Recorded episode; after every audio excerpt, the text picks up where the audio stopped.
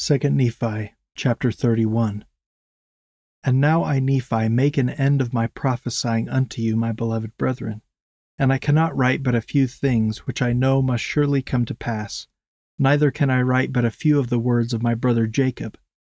Wherefore the things which I have written sufficeth me, save it be a few words which I must speak concerning the doctrine of Christ.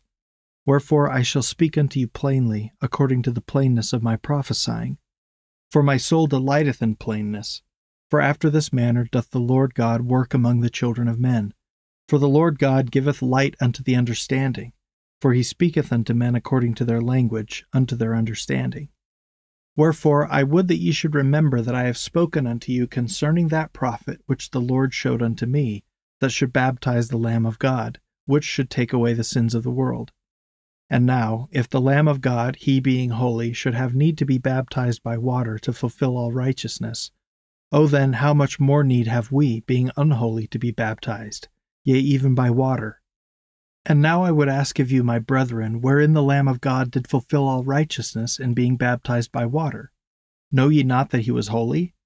But notwithstanding he being holy, he showeth unto the children of men that according to the flesh he humbleth himself before the Father and witnesseth unto the Father that he would be obedient unto him in keeping his commandments.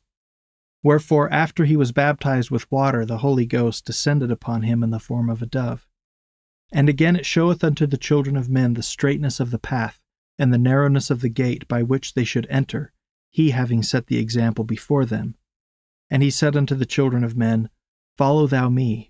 Wherefore, my beloved brethren, can we follow Jesus, save we shall be willing to keep the commandments of the Father? And the Father said, Repent ye, repent ye, and be baptized in the name of my beloved Son. And also the voice of the Son came unto me, saying, He that is baptized in my name, to him will the Father give the Holy Ghost, like unto me. Wherefore, follow me, and do the things which ye have seen me do. Wherefore, my beloved brethren, I know that if ye shall follow the Son with full purpose of heart, acting no hypocrisy and no deception before God, but with real intent, repenting of your sins, witnessing unto the Father that ye are willing to take upon you the name of Christ by baptism, yea, by following your Lord and your Saviour down into the water according to his word, behold, then shall ye receive the Holy Ghost. Yea, then cometh the baptism of fire and of the Holy Ghost and then can ye speak with the tongue of angels, and shout praises unto the Holy One of Israel.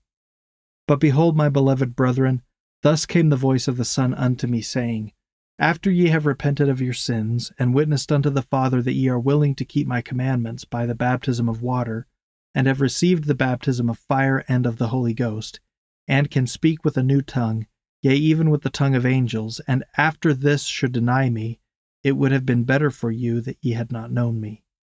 And I heard a voice from the Father saying, Yea, the words of my beloved are true and faithful. He that endureth to the end, the same shall be saved. And now, my beloved brethren, I know by this that unless a man shall endure to the end in following the example of the Son of the living God, he cannot be saved. Wherefore, do the things which I have told you I have seen that your Lord and your Redeemer should do. For for this cause have they been shown unto me that ye might know the gate by which ye should enter. For the gate by which ye should enter is repentance and baptism by water, and then cometh the remission of your sins by fire and by the Holy Ghost. And then are ye in this straight and narrow path which leads to eternal life. Yea, ye have entered in by the gate, ye have done according to the commandments of the Father and the Son, and ye have received the Holy Ghost, which witnesses of the Father and the Son, unto the fulfilling of the promise which he hath made, that if ye entered in by the way ye should receive.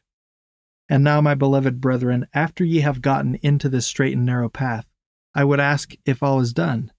Behold, I say unto you, Nay. For ye have not come thus far, save it were by the word of Christ, with unshaken faith in him, relying wholly upon the merits of him who is mighty to save.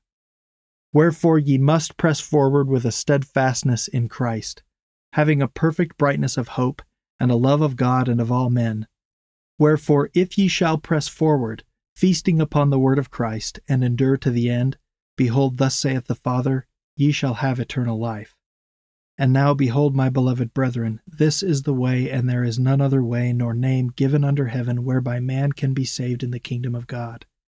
And now behold, this is the doctrine of Christ, and the only and true doctrine of the Father, and of the Son, and of the Holy Ghost, which is one God without end.